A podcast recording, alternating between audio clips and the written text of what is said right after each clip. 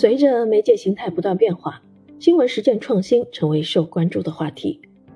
从优秀传统文化中汲取养分，以古代文论启发新闻写作，提升新闻素养，这是刘孑国学与新闻写作系列的创作初衷。作者继《怎样写活人物》之后，又推出了第二部《人民日报记者怎样写记事》，围绕记事详解古今范例，总结并提炼新闻记事的创新模式，并结合新闻工作者的脚力、眼力、脑力、笔力，给出提升策略，深入探究新闻采写要义。记事报道是新闻采写不可或缺的一大种类。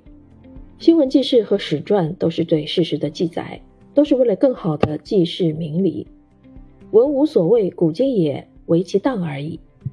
今天的新闻工作者可以从古代史传中汲取何种养分呢？本书正是秉持集古润今的思路，探讨如何写好新闻纪事作品。一方面引入厚重的国学古文典范，阐释导赏史家著述；另一方面结合具体的新闻实践和报道案例，剖析采撷剪裁、谋篇布局之道。二者交相呼应，相融相洽，在叙事与说理中实现新闻业务探讨。本书不仅有怎样写纪事报道的实战指导，更在古今之变中思考着新闻的社会价值。从传统的史传纪事到新媒体时代的媒介融合，我们在看到媒介技术更迭的同时，也要看到媒介一以贯之的社会属性。术或许有益，道则尽同。无论是古代史传还是今天的新闻事迹，都要做有用之文，体现文章和报道的治世明理之用。新闻纪事作品既要满足读者获取信息的需求，要让读者从中汲取向上向善的精神力量，这就要求新闻记者除了具备专业的写作传播技能，也要有正确的立场和坚定的职业操守。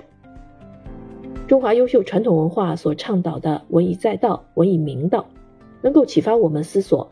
今天如何写出有思想、有温度、有品质的报道，如何生产有价值的新闻文化产品。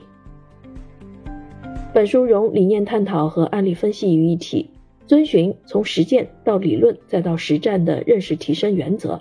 扎根本土，以优秀传统文化滋养新闻实践。这也体现出探索中国特色新闻传播话语体系的自觉意识。相信本书会对新闻工作者和关心媒介发展的读者有所启发。